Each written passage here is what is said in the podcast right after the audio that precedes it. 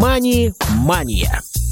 Вы слушаете повтор программы. Добрый день, уважаемые радиослушатели. Очередной выпуск программы «Мани Мания». Сегодня понедельник, 25 января, День студента, День Татьяны. Мы поздравляем всех, кто имеет отношение к этим праздникам. У микрофона Василий Дрожин, и наш сегодняшний эфир обеспечивает команда, которую я спешу представить. Это звукорежиссер Илья, Ту... Илья Тураев, линейный редактор Дарья Ефремова и контент-редактор Ольга Лапушкина. Сразу напомню контакты прямого эфира, по которым вы можете связаться с нами и задать интересующие вопросы. Это телефон прямого эфира 8 800 700 ровно 1645, skype radio.voz, и также мы принимаем сообщения смс и WhatsApp на номер 8 903 707 26 71. У нас сегодня в гостях э, сотрудник службы по защите прав потребителей Банка России Ольга Дробова. Ольга, еще раз здравствуйте. Добрый день, Василий. Да, и сегодня мы с вами продолжим э, интересную беседу. Э, в прошлой передаче поговорили про личный бюджет, каким образом его можно вести, что в этом может помочь, какие категории расходов существуют, ну и какие-то варианты даже оптимизации успели рассмотреть. Сегодня у нас такая более общая тема – это личный финансовый план. Что это, а, как он может помочь в достижении наших целей. Об этом мы сегодня поговорим. Ну, давайте, наверное, начнем с главного. Что же это такое, а, как а, и кому он может быть интересен и полезен, и из чего личный финансовый план состоит. Добрый день, уважаемые радиослушатели. Э, спасибо вам огромное за приглашение в очередной раз. Э, тема довольно-таки интересная. И, наверное, я начну с того, что точного определения, что такое личный финансовый план, мы не найдем. Оно никаким образом не закреплено. Для меня личный финансовый план — это стратегический план развития семьи, ну, либо человека, в зависимости от того, как мы его составляем. То есть так как при составлении э, личного финансового плана мы учитываем потребности всех, в том числе то есть всех членов семьи, либо свои собственные потребности. Это как, знаете, вот у, есть национальные стратегии развития да, по какому-либо вопросу. Вот личный финансовый план — это точно такая же стратегия развития, только семьи для того, чтобы семья понимала, куда она идет и как она действует. Угу. То есть а, любому ли человеку нужно а, задумываться о том, чтобы создать э, финансовый план? Или есть определенные ситуации, когда вот без него не обойтись? Ну, на мой взгляд, любому человеку в любом случае необходимо задумываться о том, чтобы создавать личный финансовый план, потому что, конечно, есть покупки, а, которые мы бы хотели совершить, но у нас на них, например, там недостаточно средств. Редко встречается такое, что мы можем себе позволить все, что мы хотим. Поэтому а личное финансовое планирование, оно как раз-таки вам поможет э, распределить, вот, э, когда вы хотите эту покупку совершить. То есть ставить перед собой какую-то финансовую цель, вы же всегда определяете, когда она должна быть достигнута, сколько эта финансовая цель стоит, э, а также личное финансовое планирование, оно вам поможет приоритетность расставить личных финансовых целей. То есть, например, вот это я могу сделать чуть раньше, вот это мне нужно чуть позже, вот здесь вот э, э, э, именно личный финансовый план вам это поможет. То есть вам нужно понимать, куда ваша семья идет, что вам важнее сегодня, а что вы можете оставить на завтра. Угу. Хорошо, тогда давайте поговорим о том, из каких этапов он состоит. И вот если мы понимаем, что все-таки нам нужно каким-то образом запланировать, как приходить к финансовым целям, то с чего нам нужно начать? Ну, а, на мой взгляд, это пять этапов, основных таких пять этапов, которыми не стоит пренебрегать. А, первый, первые два этапа мы с вами рассматривали уже. Это как раз-таки вот ведение бюджета. То есть первый — это когда мы а, составляем либо таблицу, либо в каких-то в гаджете, да, в приложениях банков, либо в приложении, которое мы устанавливаем телефон, мы ведем учет доходов и расходов. Это то, о чем мы с вами говорили.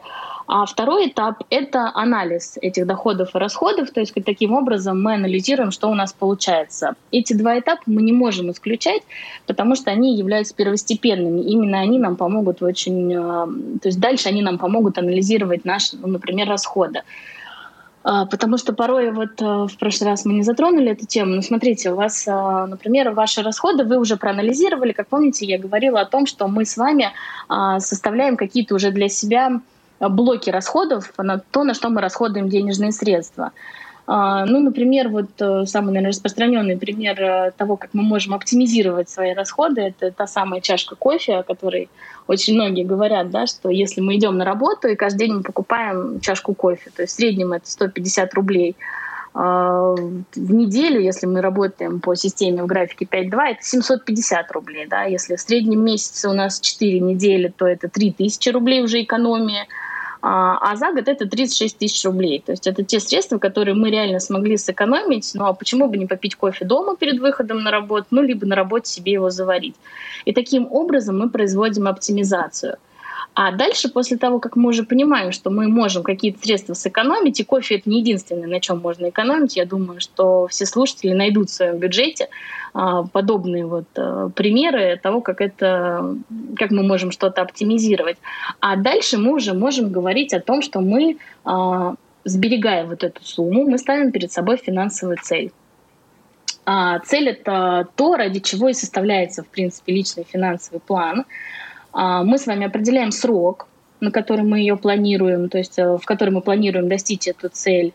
А, цели могут быть разные. Это могут быть какие-то долгосрочные цели на 5, на 10, ну, может быть, даже на 20 лет.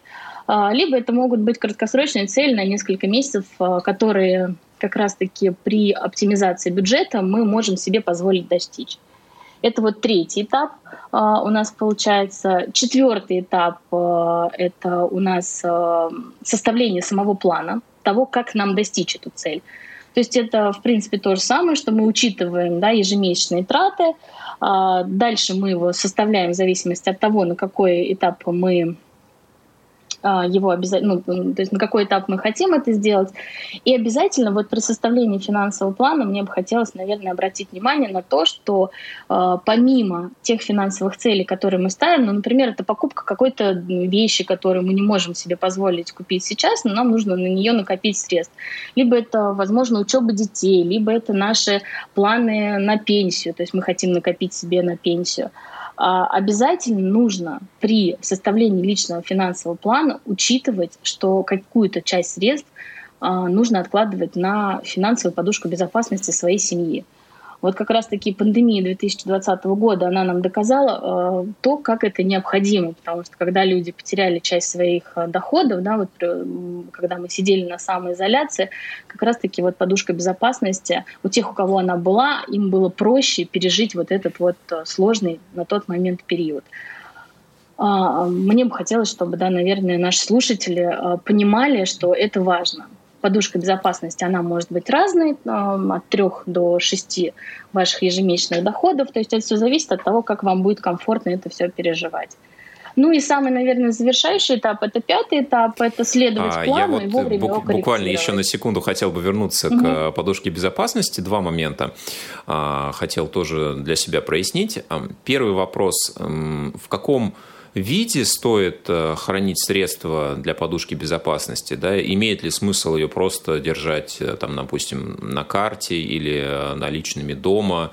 Или есть какие-то инструменты для вложения, сбережения, инвестирования, которые подходят именно для подушки безопасности, с вашей точки зрения? Да, конечно. Здесь вот каждый решает сам для себя. Вы, конечно же, можете держать их дома, никто вам это запретить не может, но нужно учитывать несколько моментов, которые могут повлиять. Это, во-первых, инфляция, так как она постепенно обесценивает наши накопления, если мы их э, будем хранить просто под подушкой, то это нужно учитывать, что через какое-то время э, денежные средства обесцениваются.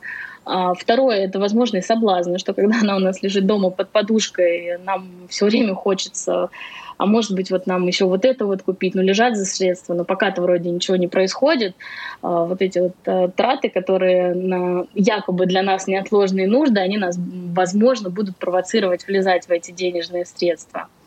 А, поэтому для подушки безопасности можно использовать как самые простые инструменты. Это, например, банковский вклад, но необходимо помнить, да, что ставка по банковским вкладам она в зависимости от каждого банка, она не настолько большая, но, по крайней мере, она сможет вот как раз-таки скорректировать, может быть, хотя бы частично а, воздействие инфляции. А банковский вклад – это самый безопасный инструмент, так как вклады застрахованы в, сумме до 1,4 миллионов рублей да, со всеми вот накоплениями. То здесь э, это такой консервативный инструмент для людей, которые не любят рисковать. Но также есть более рискованные инструменты, но пользоваться например, инструментами финансового рынка, такими как ценные бумаги, там, а, услугами паевых инвестиционных фондов, я бы, наверное, рекомендовала сначала изучить все, изучить все риски, которые э, возможны, и уже задумываться о том, что, ну, также вот, наверное, э, гособлигации, инвестиции подходят для людей, которые вот консервативные, они вот не хотят рисковать своими средствами, да. Здесь каждый выбирает сам для себя, но обязательно нужно изучить это, то есть изучить тот инструмент, которым вы собираетесь воспользоваться. Да, и второй момент, а, вот, наверное, это характерно для тех, кто получает пенсию по инвалидности. Есть категория тех, кто не работает, ну и фактически живет в основном как раз на пенсию. Получается, ну, плюс-минус у них не может возникнуть ситуация, когда они лишатся этого основного дохода. Вот э, в такой ситуации тоже нужно делать э, некие запасы в виде подушки безопасности или нет? Ну да, я бы все равно рекомендовала учитывать то, что ситуации могут быть разные. Да, понятно, что у вас ежемесячно вы получаете какую-то фиксированную сумму. Ну, в жизни же может всякое произойти, и все же, наверное, если у вас будет лежать хотя бы один-два ваших ежемесячных дохода, вам и самому будет комфортнее осознавать, что в случае ну, совсем какой-то непредвиденной ситуации у вас есть какие-то накопления, которые э, вам могут помочь. Но они же вам и просто могут помочь. Это мы так э, условно называем, что это финансовая подушка безопасности. А мало ли понадобились какие-то, например, лекарства более дорогие, чем вы используете. То есть она вам в любом случае поможет э, даже вот в каких-то вот таких случаях. Хорошо, с подушкой разобрались. То есть это некая отдельно лежащая сумма, либо на вкладе, либо вложенные в различные инструменты. А, это не составная часть э, наших целей. Это вот прямо отдельная такая история. Если возвращаться ну, в некоторых случаях подушка безопасности может стать в первую очередь финансовой целью. То mm-hmm. есть бывают такие случаи, когда вы для себя первую цель ставите, это как раз-таки вот э, создать подушку безопасности. Это ваша такая же финансовая цель. Вы также к ней идете, вы также на нее откладываете средства. То есть здесь вот э, все зависит от самой ситуации у человека. Угу. Хорошо, то есть если, например, а, мы ставим себе цель накопить на отпуск, но при этом у нас нет подушки безопасности, то мы можем а, параллельно заниматься и тем, и другим, да, откладывать условно какую-то сумму на то, чтобы поехать э, в жаркие страны и задумываться параллельно о том, что неплохо было бы на такой потенциально черный день тоже немножко что-то отложить если я правильно понимаю. Да, конечно. На подушку безопасности вы можете, ну, например, откладывать 10% от своего дохода. Вы будете знать, что вы каждый месяц 10% откладываете, например, на того дохода, который вы получили, на подушку безопасности, и вы ее формируете параллельно тому, что вы еще копите на отпуск. Потому что отпуск вам нужен, да, никто не отменяет того, что человеку нужно отдохнуть, и вы откладываете, рассчитываете свои средства. Для этого и нужен план.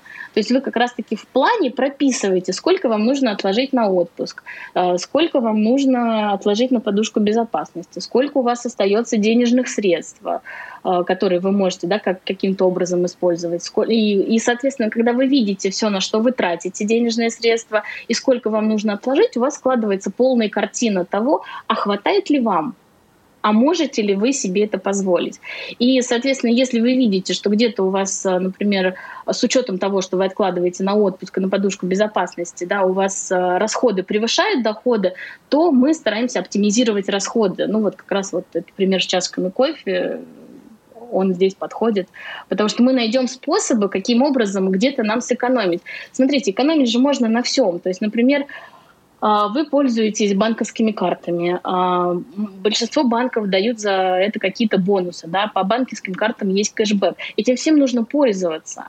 Это то, а, что нам помогает как раз-таки оптимизировать наши расходы. Потому что вот у меня, например, есть пример, у меня знакомый копил бонусы определенного банка, да, который ему их возвращал, и он себе поставил цель, что к концу года он накопит там какую-то сумму и будет покупать подарок своему сыну. А, и он 50% оплатил этими бонусами, а 50% он оплатил э, вот уже своими средствами. Ну, согласитесь, это очень приятно, когда э, к Новому году вы можете себе вот оставить какой-то вот такой 50% кэшбэк, который вам уже остается на ваши траты. Да, у нас То есть он это множество... планировал предложение сейчас существует от различных э, банков, когда можно и кэшбэк, и сдачу, например, от э, покупки от определенных круглых э, чисел направлять именно вот на такие копилки, да, где да, да. тоже... Да, конечно, это очень удобный способ экономии, это деньги. как раз-таки вот да, вы сохраняете средства, а потом вы уже их по своему усмотрению можете потратить. Но для вас это, для вашего бюджета это очень удобно, и это очень э, оставляет средства вам как раз-таки вот на то, чтобы можно было на что-то накопить. Угу. По поводу кэшбэка для наших радиослушателей хотел а, напомнить, что буквально пару выпусков назад у нас а, была передача, в которой мы очень подробно обсуждали различные варианты использования банковских карт и э, определенные программы. У нас э, в гостях был э, человек, которому удалось за год получить примерно 10% кэшбэка от всех собственных трат. Это, как мне кажется, очень очень хороший результат. Ну, вернемся к нашему э, плану. Мы все еще идем по этапам. Давайте, наверное, э, суммируем то, что у нас на данный момент получается. Мы э, ведем учет доходов и расходов, анализируем то, что у нас получается, ставим перед собой финансовые цели, понимаем, что одной из главных целей в любом случае должна быть подушка безопасности.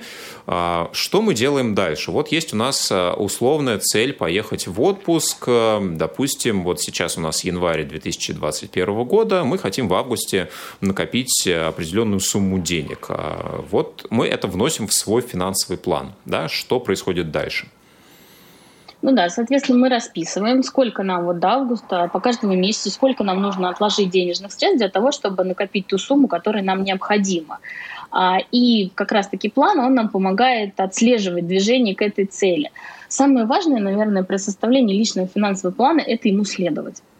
Вот это самое важное, и это довольно-таки сложно, может быть, в каких-то моментах, потому что все время есть вот какие-то отвлекающие нас а, покупки, которые нам, нам кажется, что вот она нам сейчас вот прям крайне необходима. А, а важно при финансовом планировании, во-первых, это начать делать, а во-вторых, следовать этому. То есть вот если вы решили, что вы каждый месяц откладываете определенную сумму на отпуск, то не, не отходите от этого. То есть вы ее откладываете, и даже если у вас где-то идет э, сдвиг какой-либо, то этот сдвиг нужно каким-то образом компенсировать. И ну тогда вот, уже а, вот то, что ага. накопление на отпуск, оно не будет таким нереальным. То есть нам, мы, нам будет казаться, что вот мы же делаем все правильно, мы делаем все поэтапно, мы а, продумали каждый свой шаг. Вот этому надо следовать. Это вот первые два-три месяца это будет сложно, конечно же, потому что мы себя в чем-то, да, там можем а, а, а, ну, от чего-то можем от, должны отказаться для того, чтобы, например, эту сумму накопить.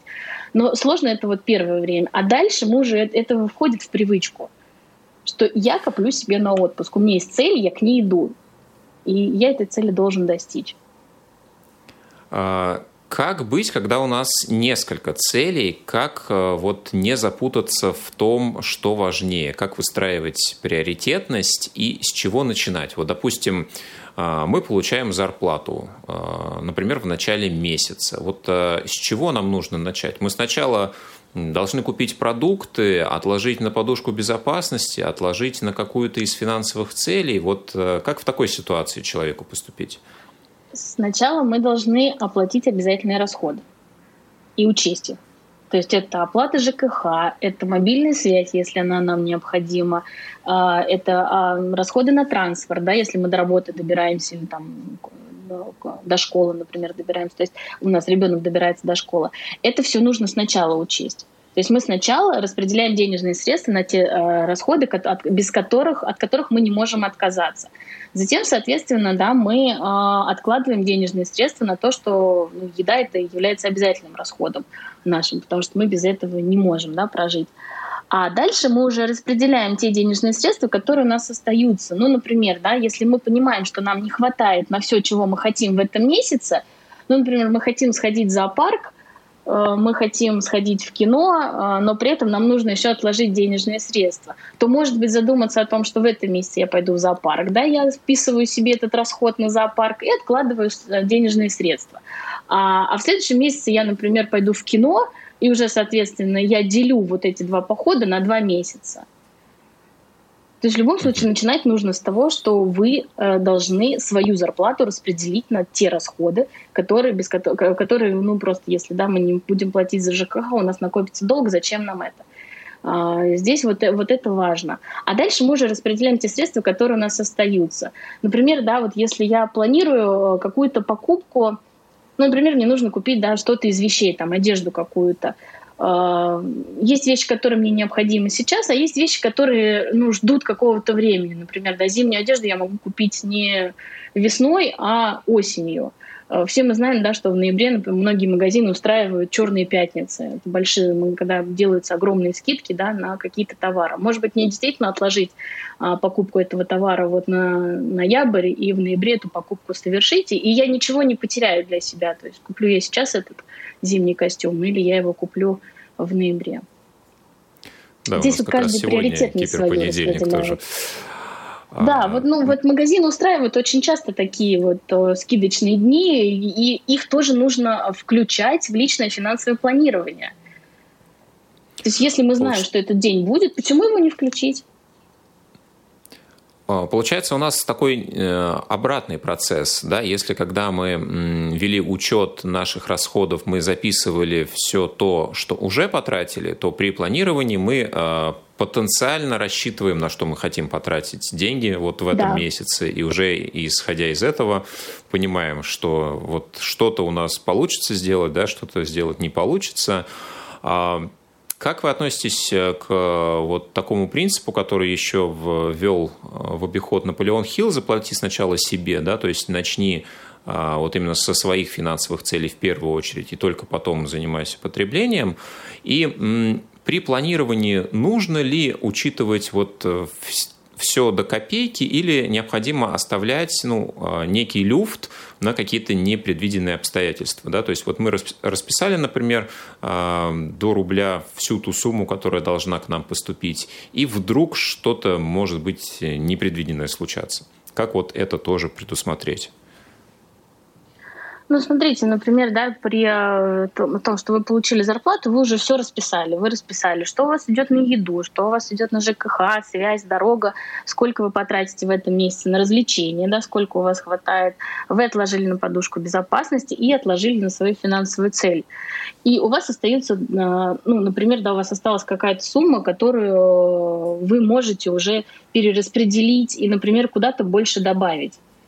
Ну, либо ее сохранить на следующий месяц, и она у вас с вами точно так же перейдет в следующий месяц, это будет ваше сбережение. В зависимости от того, э, как вы э, их планируете хранить. Ну, то есть, например, вы открыли себе либо счет, либо вы каким-то образом другим эти денежные средства используете.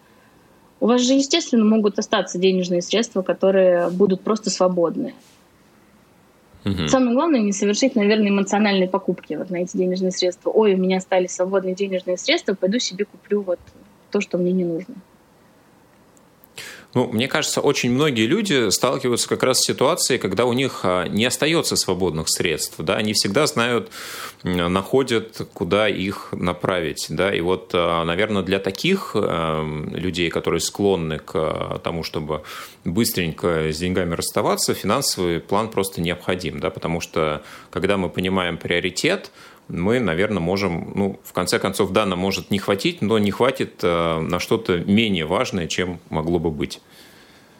Да, конечно. Вы э, вот расставление приоритетов это тоже достаточно таки важно. То есть вы для себя решаете, например, э, можно же обойтись без подушки безопасности, вы же можете без нее обойтись. Но если вы себе ставите это как приоритетную цель, то вы и на нее сейчас вот откладываете, да, там стремитесь к тому, чтобы ее сейчас достичь.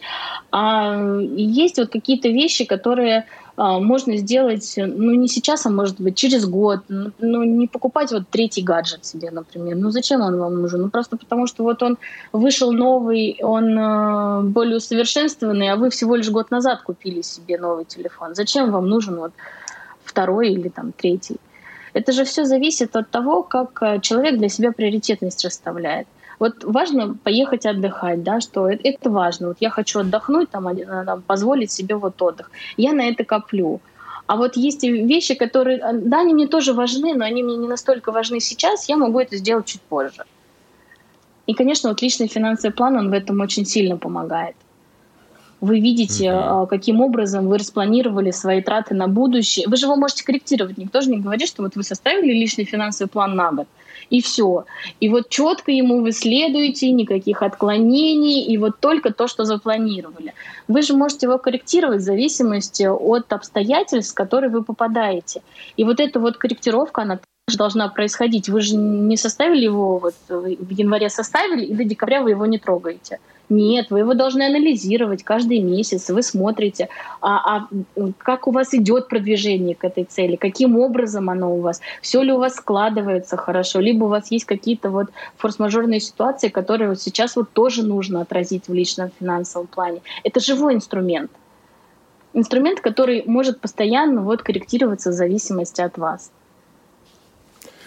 Да, действительно, финансовый план необходимо не только один раз составить, но обязательно регулярно обновлять, корректировать в зависимости от тех условий, которые сейчас существуют. Надеюсь, эта информация была полезна нашим радиослушателям. Ольга, спасибо огромное, что сегодня приняли участие в нашей беседе. Напомню, что сегодня с нами была сотрудник службы по защите прав потребителей Банка России Ольга Дробова. Ну и в новом эфире обязательно будет что-то интересное, Услышимся, друзья, с вами через э, две недели, 8 февраля. В следующий понедельник у нас юбилейный эфир «Радио ВОЗ». Также призываю всех слушать. На сегодня все. С вами был Василий Дрожин. Услышимся. До новых встреч в эфире. Мани-мания. Повтор программы.